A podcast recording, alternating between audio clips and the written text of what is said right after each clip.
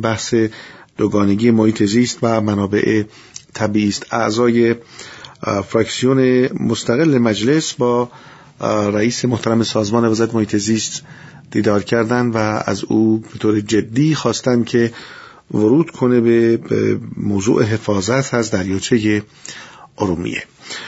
اینکه آیا واقعا بین رفتارهای محیط زیستی ما با منابع طبیعی ما همسویی و همسانی وجود داره یا نه و اگر دوگانگی هست از کجا ایجاد میشه؟ موضوعی که از دو میهمان گرامی خواهیم پرسید. آقای دکتر ارجمندی عضو محترم هیئت مدیره انجمن متخصصین محیط زیست ایران و جناب دکتر محمد درویش عضو محترم هیئت مؤسسه تحقیقات جنگل ها و مناطق کشور.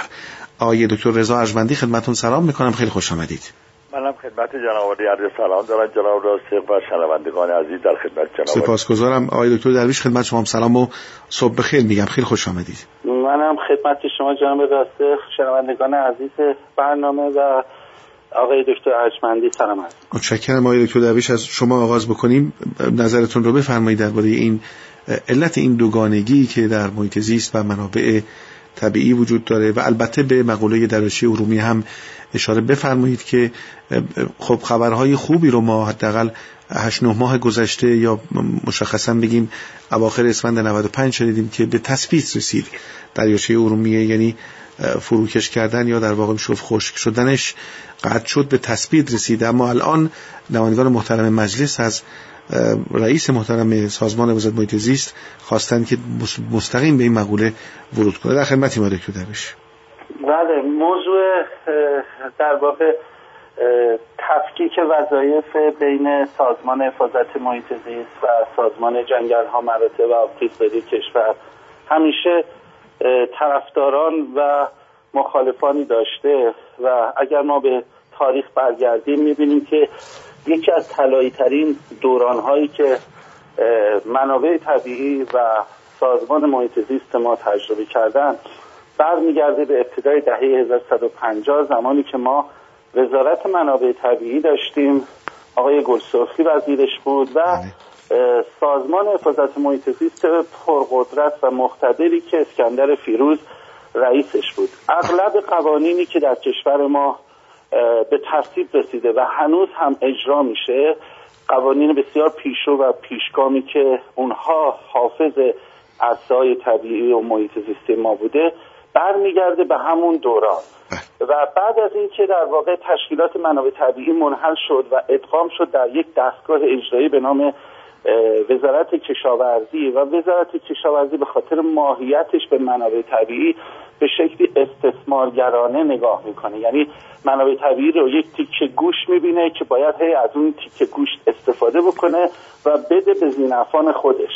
بله. یک تیکه زمین می‌بینه که باید اون زمین ها رو بکنه و بده به زینفان خودش. و همیشه ملاحظات منابع طبیعی در اولویت دوم و سوم قرار داشته. هیچ فرقی نمی‌کنه چه دولتی بوده چپ بوده راست بوده محافظه بله. کار بوده. همیشه این اتفاق در طول تاریخ افتاده و به نظر من به عنوان کسی که به حال سه ده هست تو این حوزه تلاش می‌کنم بله. راه نجات منابع طبیعی ما اینه که ما دوباره وزارتی رو تشکیل بدیم به عنوان وزارت منابع طبیعی کشور بله. من طرفدار ادغام منابع طبیعی و محیط زیست نیستم به خاطر اینکه همین الان هم وزن محیط زیست و منابع طبیعی در بدنه دولت کمه و اگر این دوتا ادغام بشه فقط دیگه یک رأی میمونه در کابینه دولت. بله. از طرف دیگه سازمان محیط زیست یک نهاد نظارتیه. حاکمیتی. بله حاکمیتیه. و ما کمتر باید بیتارف باشیم. ما کمتر نماینده مجلسی رو در طول تاریخ دیدیم که یک وزیری رو به چالش بکشه که چرا آقا شما اجازه ساخت یک صد دادید؟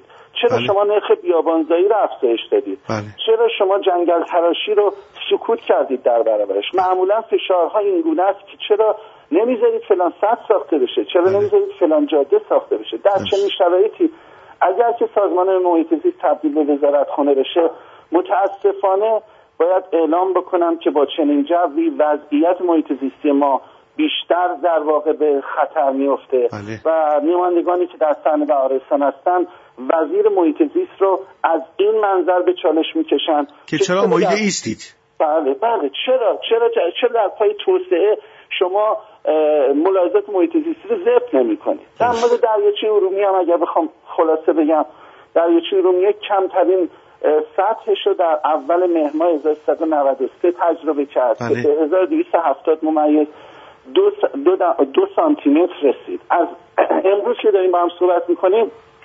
1270 ممیز 14 یعنی هنوزم به بدترین حالت خودش نرسیده به رغم بله. اینکه در طول این یکی دو سال ما با افت شدید ریزش های آسمانی روبرو بودیم. همین سال آبی گذشته 36 درصد میانگین ریزش های آسمانی کمتر بوده. و بنابراین نمی‌تونیم کارنامه ستاد احیای دریاچه ارومیه رو به صورت کامل منفی ببینیم. هرچند که انتظارات بیشتری وجود داشت. ما انتظار داشتیم که با توجه به اینکه این ستاد اختیارات بسیار جدی رو داشت و بودجه خیلی خوبی رو در اختیارش قرار دادن ستاد احیای دریاچه ارومیه بیش از سه برابر بودجه سالانه سازمان حفاظت محیط بودجه در اختیارش قرار دادن بله. اه، و بنابراین ما فکر می‌کنیم که می‌تونست بهتر از این عمل بشه بله. اه، و حداقل باید دیگه شاهد کشت محصولات پرمصرف در حوزه آبریز دریاچه ارومیه مثل چغندر قند و سیب نمی بودیم. بله. دیگه شاهد حفر چاهای غیر مجاز نمی بودیم. همه چاهای غیر مجاز در طول این سه سال باید پلم می‌شد و اه، متاسفانه این اتفاقا نیفتاد. متشکرم. آقای درویش یعنی بودجه شما 700 میلیارد تومانه بودجه محیط زیست؟ سازمان محیط زیست در رویایی ترین شکلش که همون سال 92 بود. خب. اه، 180 میلیارد تومان بود که آخه نزدیک به 2000 صد- میلیارد تومان برای اه، دریاچه ارومیه تخصیص داده شد. یعنی حداقل دیده شدین. نه نه، 2000 میلیارد تومان در کل این سه سال بود. من سال به سال میگم. آه، هر سالانه‌شو سال- فرمودید. هر بله، بله. سال سه برابر بودجه سازمان محیط درسته. متشکرم. همراه ما باشید آقای دکتر درویش. آقای دکتر ارجمندی. بله بله منم ببخشید اگه سکوت شما می‌داد طولانی شد نه نه نه من استفاده کردم زنده باشید دکتر درویش نظر آقای دکتر درویش رو. شنیدید آقای دکتر بله. هم من- بحث ادغام رو اشاره کردن که چه بله، نگاهی بله. بهش دارن هم بله. تشکیل وزارت منابع طبیعی اگه ممکنه بفهمید به عنوان کسی که سالیان متمادی در این حوزه هم جنابالی هم آقای دکتر درویش بله. زحمات بسیار ارزشمندی کشیدید و من همینجا به نمایندگی از مردم در رسانه ملی قدردانی فراوان می‌کنم. از شما از آقای دکتر. درویش و سایر عزیزان نظرتون رو بفهمید آقای دکتر. شما به این اشاره که جناب دکتر درویش کردن راجع به وزارت منابع طبیعی حالا من چون سنم از آقای درویش بیشتره کاملا یاد دارم که آقای مهندس ناصر گل سرخی چهار سال وزیر منابع طبیعی بودن. بهترین زمان بخش منابع طبیعی کشور همون ایام بوده. بله. یعنی وزارت منابع طبیعی در اون دوره موفق بود.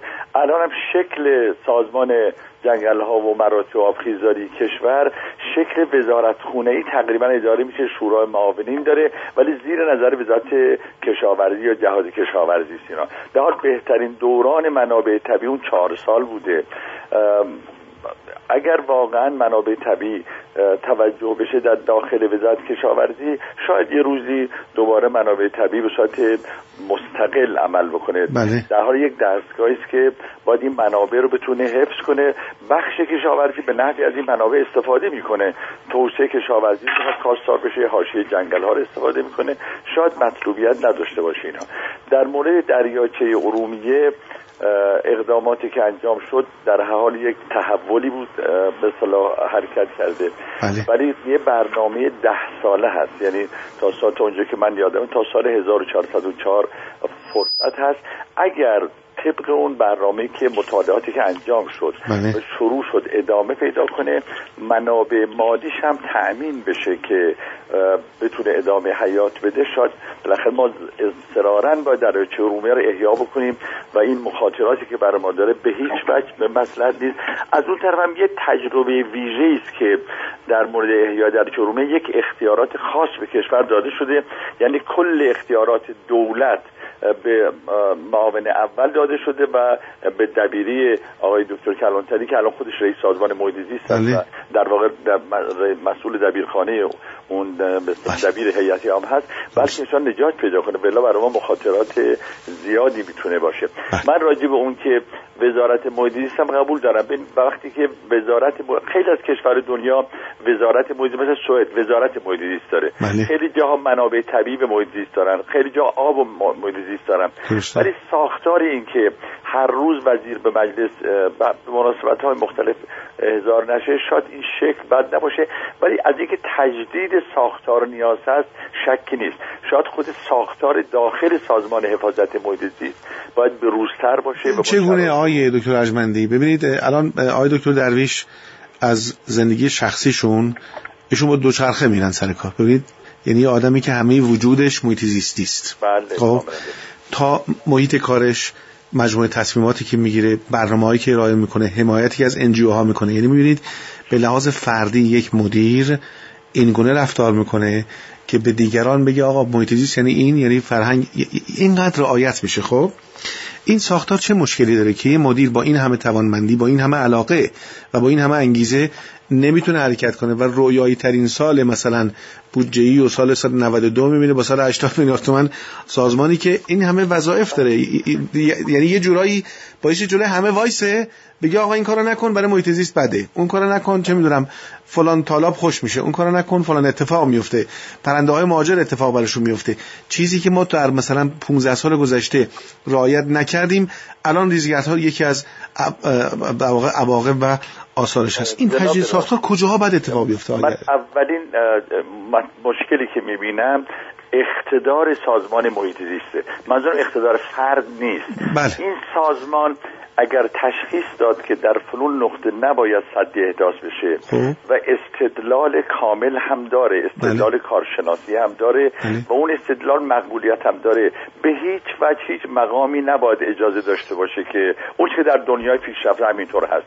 آخرین حرف رو آخرین تصمیم نهایی رو محیط زیست باید اعلام کنه همینطوره آقای دکتر. ببخشید دکتر من بپرسیم آقای دکتر همینطوره واقعا آقای دکتر درویش؟ نه نه. دقیقا همینطوره. یعنی محیط زیست بستر توسعه است نه یک محور توسعه. نه نه یعنی که حرف آخر رو می‌زنید شما الان یا نه واقعا؟ نه نمی‌زنم باید بزنه. آقای دکتر ارجمندی هم میگه که باید نه می‌دونم. می‌خوام میگم الان واقعا نیست اینطوری. نه, نه اصلا خب. هیچ الان چرخ پنجمی حالا الان چه جوری میشه تجهیز ساختار کرد؟ به این, به این معنا که محیط زیست ما این قدرت رو پیدا کنه. من یادمه زمانی که آقای محمدی زاده رئیس سازمان وزارت محیط زیست بودن. من همین سوال ازشون کردم. البته نه اینجا جای دیگری بود ازشون پرسیدم. ایشون گفتن خب چه کنیم؟ بایستی توسعه هم اتفاق بیفته دیگه. از اینکه توسعه که حتما باید اتفاق نه نه نه نه. منظوری که یه جایی ما نمی‌تونیم مقاومت کنیم. منظور این اگر قرار بود که محیط زیست آخرین حرفو بزنه دیگه صد گتفندی ایجاد نمی‌شد بله. که الان بزرگترین آرزه محیط زیست کشور همه دوستان ما در خوزستان رو نابود کرده بله. اصلا دوستان ما که قبلا حالا تو دولت هم نیستن بله. نگرانن که خوزستان مثلا چه اتفاقی ممکنه بیفته اون آب شور حالا منطقه خوزستان که منطقه زیاد شور هست آبرم که ما شور کردیم بله. چرا باید این اتفاق می افتاد حتی در زمانی که اول مطالعات شده بعد اجرا شده. حتی در زمانی که می‌خواست آبگیری بشه بازم متخصصی می‌گفتن آبگیری نشه این سطح. بله. حالا اینو چیکارش بکنه اگر محیط زیست اون اقتدار رو داشت یعنی آخرین حرف اون می‌زد بلا فاصله وای میستاد می‌گفت که یعنی در واقع دولت باید از محیط زیست گوش بکنه. اگر محیط زیست حرف غیر منطقی زد که باید بهش جواب داد. بله. ولی وقتی که حرفش استدلال علمی داشته باشه همه باید تابع نظر مدیریت باشه من باید بخوام تاکید کنم اگر حرفش منطقی و علمی نباشه که جواش ولی اونجا که علمی باشه مثل همه جای دنیا میگن آخرین نظر نظر شماست. اگر اینجا نباید توسعه اتفاق بیفته نباید اتفاق بیفته. بالاخره ما خوزستانمون در معرض خطر در مناطق دیگر هم ما داریم که همین مشکلات رو وجود داره. من اولین چیزی که می‌خوام عرض بکنم اقتداره بله. دومین نکته می‌خوام عرض بکنم اعتبارات. نمیشه یک سازمان مقتدر سازمان بسیار کم اعتبار باشه اینا. حالا مثلا فرض 300 میلیارد تومان اعتبار کل موجود حالا های دکتر درویش 180 می‌رفت. حالا چیزی که من شنیدم. این اعتبارات اصلا نمی‌تونه به اصطلاح در سطح ملی و منطقه‌ای که این حقوق کارمندان تهران و استان توش هست به اصطلاح با این کم توجهی بتونه مدیر و اداره بشه اینها. ممنونم. متشکرم آقای دکتر اجمنی بله. آقای دکتر درویش بله. جسارتا خیلی دوست دارم توضیحات ارزشمند شما رو بیشتر بشنوم اما ما فرصتمون کوتاه حد اکثر یک دقیقه یک دقیقه و نیم جنبندی پایانتون رو بشنویم. بله منم همین نظر دارم. سازمان محیط زیست برای اینکه به اقتدار خودش برگرده هم لازمه که توجه حاکمیت بهش جدیتر بشه و هم هم لازمه که از پرسنلی برخوردار بشه که برای اونها عشق به محیط زیست بالاتر از هر اولویتی باشه. بله. ما متاسفانه در هر دو زمینه میلنگیم. و حیف که الان وقتش و فرصتش نیست. تا بله. اعلام بکنیم که چقدر بی انگیزگی در بین پرسنل سازمان محیط زیست وجود داره. و متاسفانه دلیل اینکه هنوز محبوب ترین و بهترین رئیس سازمان محیط زیست اولین رئیسشه که مربوط به نزدیک نیم قرن پیشه درسته. باید حتما آسیب شناسی بشه. متشکرم آقای دکتر درویش. امیدوارم من زنده باشم ببینم شما انشالله هستید. ببینم مردم ما انقدر در رفاه زندگی می‌کنن که محیط زیست براشون دغدغه اصلی است. انشالله. آقای دکتر اجمنده خیلی کوتاه اگه ممکنه حد اکثر من می‌خوام تاکید بکنم نقش مردم رو در حفظ محیط بله. یعنی یه کاری بکنیم که مردم حضور فعال در محیط زیست پیدا بکنن و به سرنوشت کشور و خودشون آگاهی آگاه هستن. ولی آگاهی بیشتر و مشارکت بیشتر داشته باشن تا ما از یک جمعیت 80 میلیون نفری برای اصلاح محیط استفاده کنیم. ممنونم آقای دکتر ارجمندی و جناب آقای دکتر درویش از هر دوی شما بزرگواران. اینکه آخرین گفتگوی این هفته ما با شما بود بسیار مایه خورسندی بود. و هفت- هفته رو انشالله به خوبی به پایان. خواهیم برد. آقای دکتر درویش آقای دکتر ارجمندی. براتون آرزوی موفقیت می‌کنم و خدا برای شما جناب شما متشکرم.